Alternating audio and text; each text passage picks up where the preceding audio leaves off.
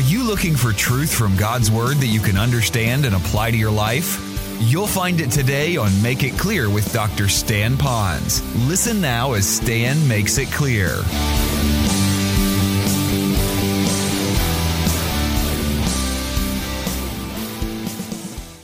Today's message is going to be a two parter on finishing well. In order for us to finish well, we need to know where are we going? Where do we want to end up? And then how to get there. But sometimes, in order to do that, we have to know where are we right now. And so, the first thing you want to do as you begin to own this message would be to ask yourself Do I really want to go through life just kind of que sera, sera?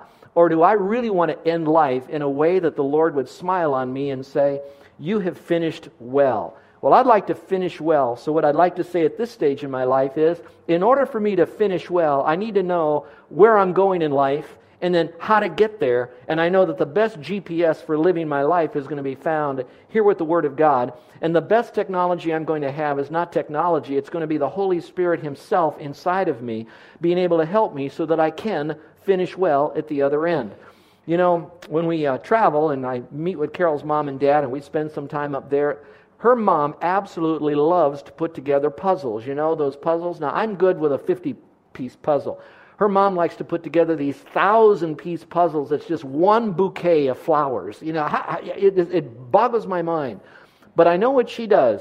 She flips open the box so you can see what it looks like. Then she scatters out all the pieces so they're all the printed side up. And she looks for the corners, finds her four corners, then the edges, and then off she goes, always looking at that box. Well, you know, I got thinking if I didn't have the box and I didn't have the guidance, I wouldn't know. I'm just trying to put pieces together. And with my um, uh, dominant personality, after about two minutes and a piece wouldn't fit, I'd make that thing fit. You know, it, it fits. See, Carol, it fits. But it would never end up, and I would never finish that puzzle well. So if I'm looking at my life and I want to finish well, then I have to look at who in the world ever finished their life well. Well, you already know the best person that lived their life that was so impactful for the world and finished well is none other than the Lord Jesus Christ. In fact, Christ not only finished his life well and is the best example, no one will ever be able to finish their life as well as Christ finished his. But he still helps us through Scripture to know how to do that. And if I want to finish my life well, I want to listen to someone who followed Christ, who lived with Christ, who watched Christ. And there'd be no greater example than the Apostle Peter because he was up close and personal with the Lord. And he himself was one that sometimes got off the path because of his own personality. So let me ask you this question Do you want to finish your life well? If you do, say, uh huh. How many of you wanting to finish your life well can sense occasionally that you do step off the path and you kind of get into some weeds? Would you say, uh huh? How many of you want to get on the right path and finish well? Say amen. Well, then today, if you'll take what I'm sharing from God's Word, let the Holy Spirit then speak to your life in your world, then I believe with that purposed heart to Him, you can finish as well for the Lord. Now, if you look at the life of Christ, you can certainly see what He did, but I like what He said right at the end of His life. The night before He died on the cross and then three days later rose again, He's talking to His Father. And if you look there, what I put in Scripture, John 17, verse 4, the verse I've taken out of, out of the Bible for you, it says, I have glorified you on the earth. And then it says, I have finished the work which you have given me to do. I thought it was quite interesting. As I look through the Bible, I like more of a literal translation. It helps me a little bit because I want to get every nuance I possibly can. You're going to notice he says, I've glorified you, Lord, my Father in heaven, and I finished what you had me to do. He puts it both together. So, in a sense, if we are doing and finishing what God wants us to do, then we will be glorifying the Lord.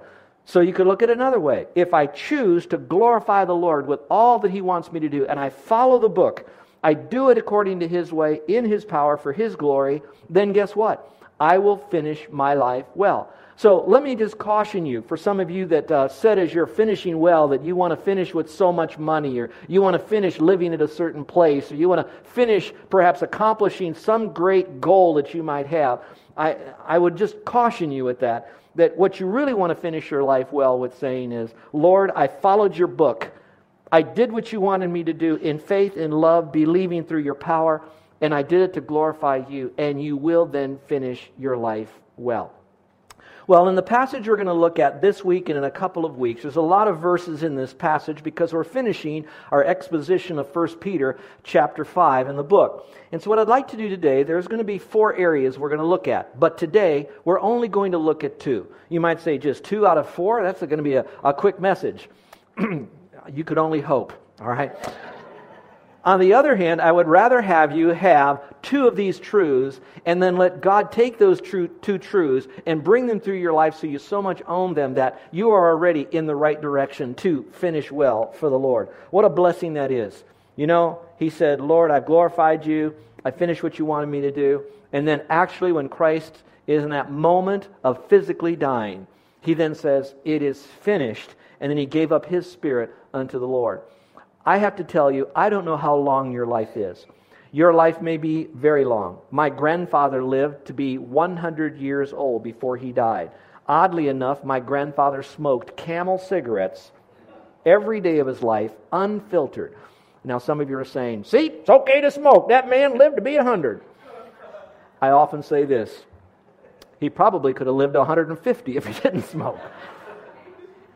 But I do want you to say, I want you to understand this. We don't know when we're going to breathe our last.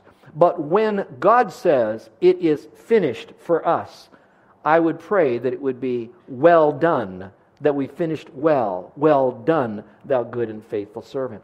And so today, I, I now say all the love that I can for all of us. If I can just wrap my arms around you, I pray that you're willing to make some changes.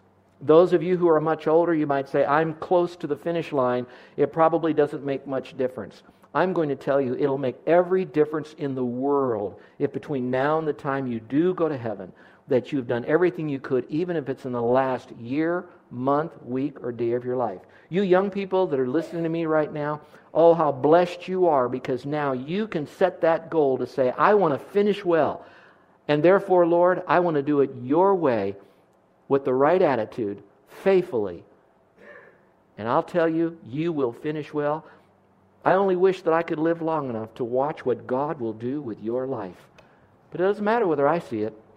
What does matter for you, and it's a blessing, is the Lord will see it. Well, let's look at just two of them from our passage today. So, the first one we're going to look at, first principle here of the ways to live your life so you can finish well, is simply to start serving. Now, obviously, there's going to be many things we can do in Scripture, many places to begin, but in this passage, if we want to stay true to the exposition, it would be start serving.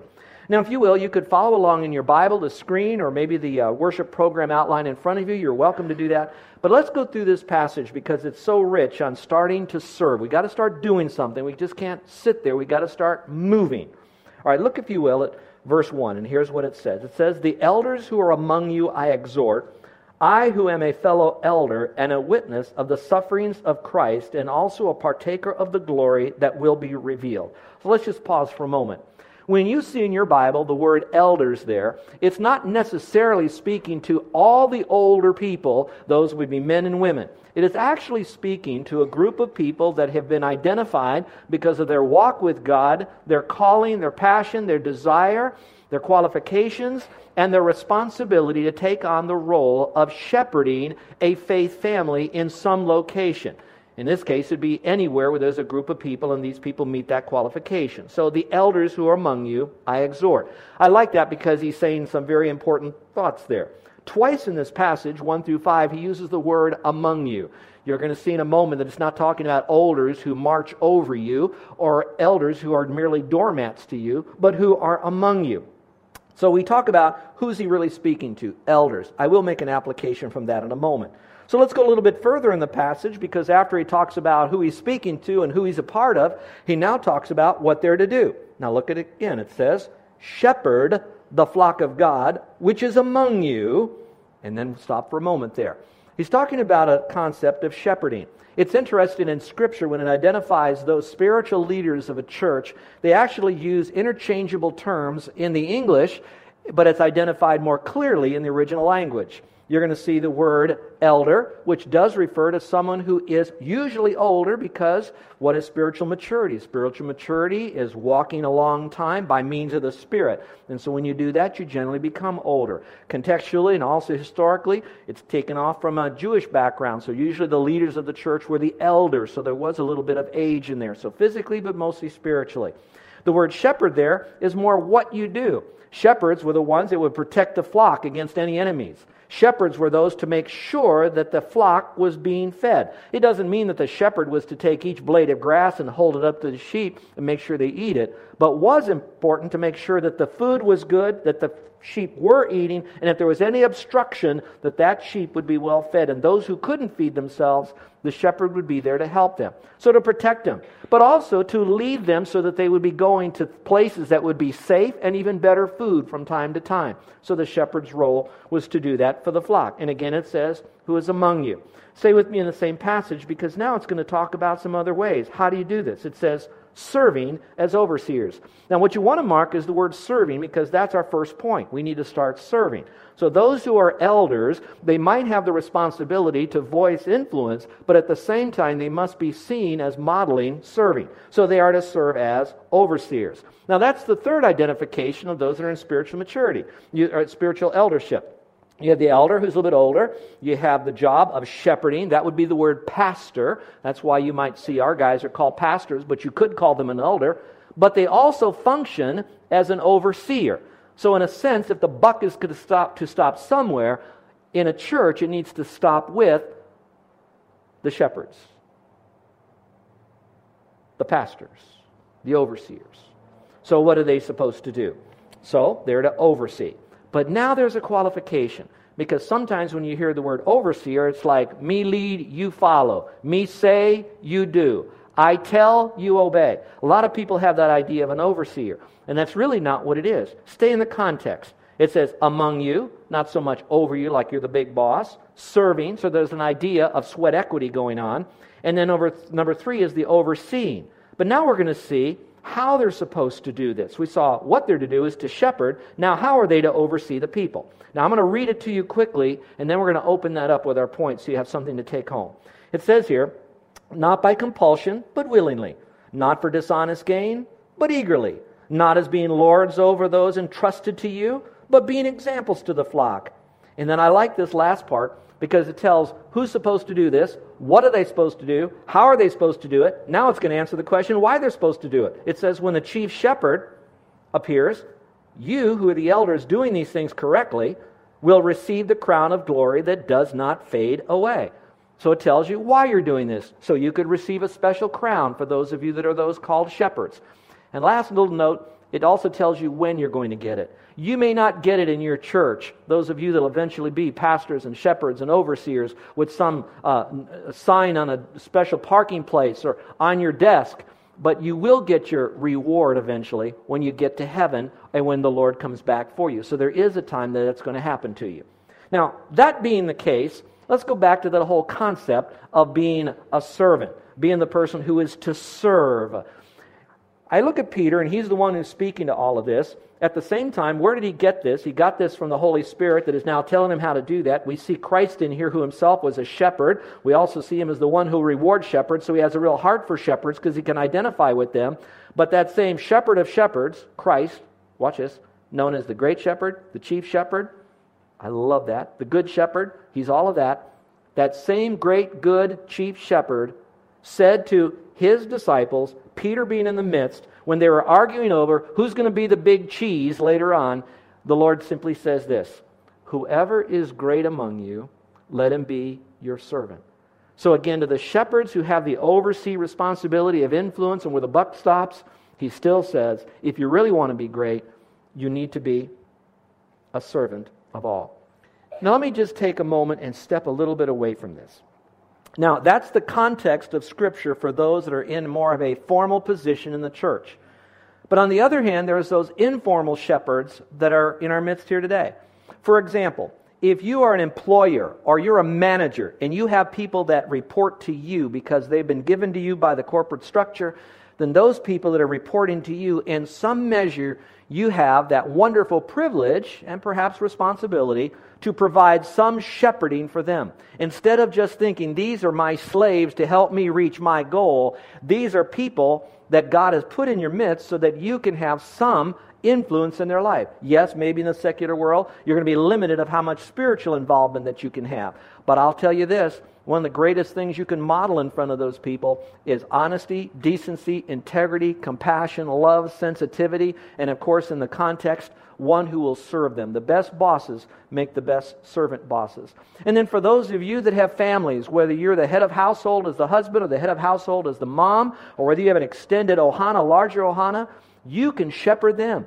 So you begin to ask, are they feeding on good, solid truth, spiritually and skill sets truths? Are they really being protected from the things that will mar their mind or them emotionally or socially or even physically?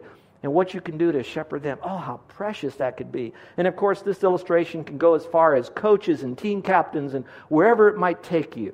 But you ask yourself, am I that kind of a shepherd that will do that? Well, I hope so. So you want to finish well your calling in life as a shepherd of other people.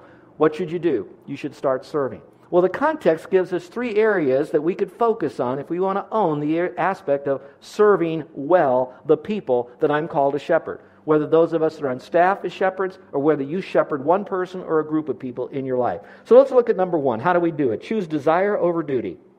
Choose desire over duty. Look at the verse, a little portion of it. It says this. As he wrote to the leaders, he says, Serve not by compulsion, but doing it willingly. I like that phrase. You do it not because you have to, you do it because you want to. Now, for those of you that like to take notes, I'm going to give you three phrases that have four words in it, and then out of those, let's select the right phrase that we should have if we have desire over duty. Here's the first phrase I don't want to. Can you go back down memory lane? When was the last time you, as a shepherd influencer of others, you gave a directive or request to someone, maybe in your family, and in some measure they looked at you and they said, either verbally or non verbally, I don't want to? Has that ever happened in your life? Would you raise your hand? Okay. I did that once to my dad. The operative word is once. I did it, I don't want to. And it wasn't long before I was in that business with God through my dad wanted me to do. But you're going to find this, and I think you'll agree. Most of the people who say, I don't want to, are usually very young, they're really immature, or they're extremely rebellious because I don't want to. In other words, I want to be the boss of my own life. Here's phrase number two if I have to. Have you done that with a family member and you've given them instruction and okay, I'll do it, but if I have to do that. Usually by then they've learned that the response, I don't want to, is not the right response.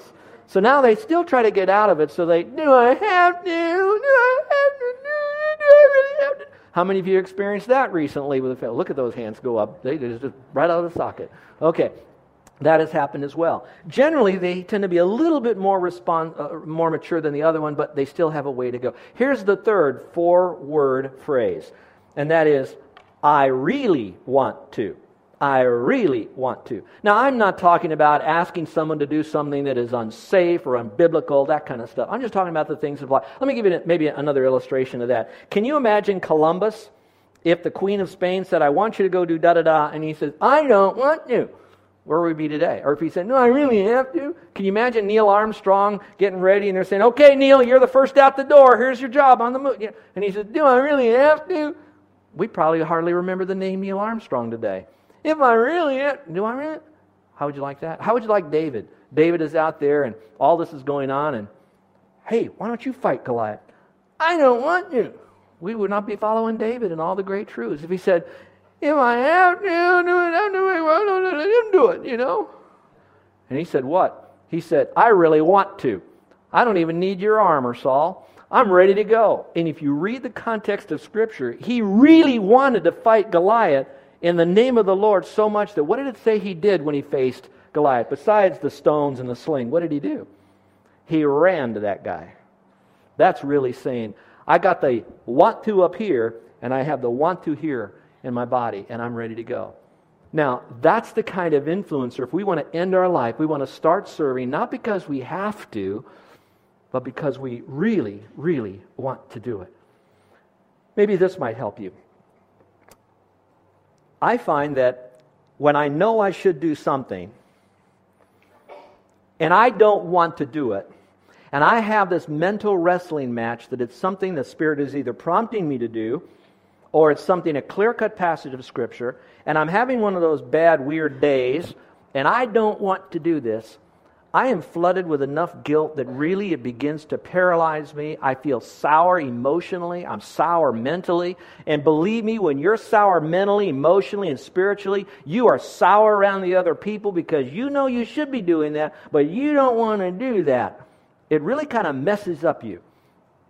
And then the second part is when you say, Do I really have to do that? Do I really have to do that? You know what happens at that time?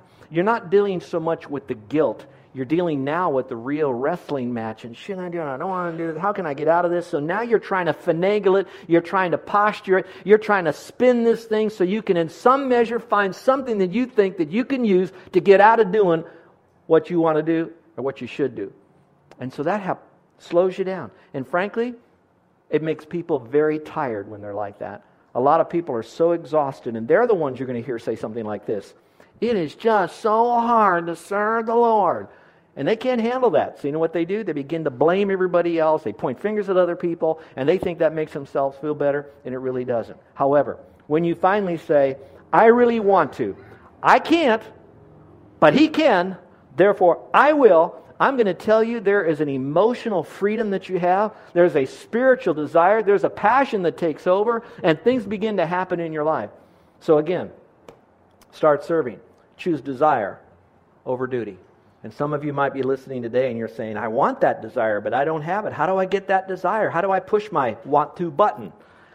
Maybe here's a first place you can begin. You want to write this down? Here it is. Here's what you do. I, I, I, I really want to. But I don't, I'm not there yet, but I really want to. How do I get there, Pastor? I want you to write this down. Ask God to make you willing. Whoa. Humble yourself and say, Lord, I'm not willing, but you make me willing. And He will, lovingly, but He'll help you do it. Here's the second thing you can do when you're going to start serving, and that is choose giving over getting. Notice the last part of verse 2, it says, Not for dishonest gain but eagerly serve in the context. So you don't do it for the dishonest gain, but eagerly do this thing because you really want to serve the Lord. Let me ask you this question Are you naturally more interested in giving or getting? Most people are interested in getting. That's a, that's a normal thing out of our old nature. Sometimes we think that if, um, if I have money, that I can influence people more. If I just, the more money I have, the more influence I can have. When I was a young boy, uh, and kids, this dates me, I know, with you, but I lived at a time in South Florida growing up as a young boy in elementary school that none of the radio stations would play rock music on Sunday until noon. And then it was like, you can do anything you want afternoon. I guess it was to protect those that like to have the quiet time in the morning. But I remember the last show, because I'd be listening to the last show on the radio so that it would then flip into my rock music. And the last show was a show about money. And the person on it kept saying this mantra. He said, Money isn't important, but people who have it are. And all I could think, that's right. Until I went to Scripture and I found out the danger. Listen, listen. It is so dangerous to have that attitude that it's, the Bible says it describes it like a knife that goes inside of you and then twists you if you think that merely having money makes you have more influence. Now let's look at a positive verse. Look at Psalm 112, verse 9. Here's what it says It says, They give generously to those in need. So you could underline the word generously. Their good deeds will never be forgotten. So let me pause. Maybe some of you do not have the, the resources to give to those that have need. But I think we all have the resources. It says their good deeds will never be forgotten. Deeds can be done that are money driven, money oriented, money needed, but at the same time, there are deeds that you can do that do not involve money. And the last part of it, I really love. It says, they, those who give generously to those in need, those who do good, it says they will have influence and honor. So it's not how much money you have that gives you that honor and influence. It's what you do with what God has given to you to be able to serve other people with it. So if you want to finish well, What do we do? Well, Scripture says concentrate on giving over getting. Look, if you will, at 1 Timothy chapter 6, verse 9. This is what it says. Is having money the problem? No, not really. But people who long to be rich fall into temptation and are trapped by many foolish and harmful desires that plunge them into ruin and destruction. Having money isn't the problem, it's those who are desiring for more and more money. It says, For the love of money is at the root of all kinds of evil. And some people, craving money, have wandered from the faith and pierced themselves through with many sorrows. You're listening to Make It Clear with the teaching of Dr. Stan Ponz, founder of Make It Clear Ministries. Make It Clear is dedicated to taking the Word of God with clarity into every person's world. It is the support of listeners like you who make the ministry of Make It Clear possible. You can provide your tax deductible gift to Make It Clear online by going to makeitclear.org, or you can mail your gift to Make It Clear, P.O. Box 607901, Orlando, Florida 32860. Thank you for helping us make it clear. If you would like to have Dr. Pond speak at your church or event, please send us an email at tellmemore at makeitclear.org. Thank you, and remember to make it clear.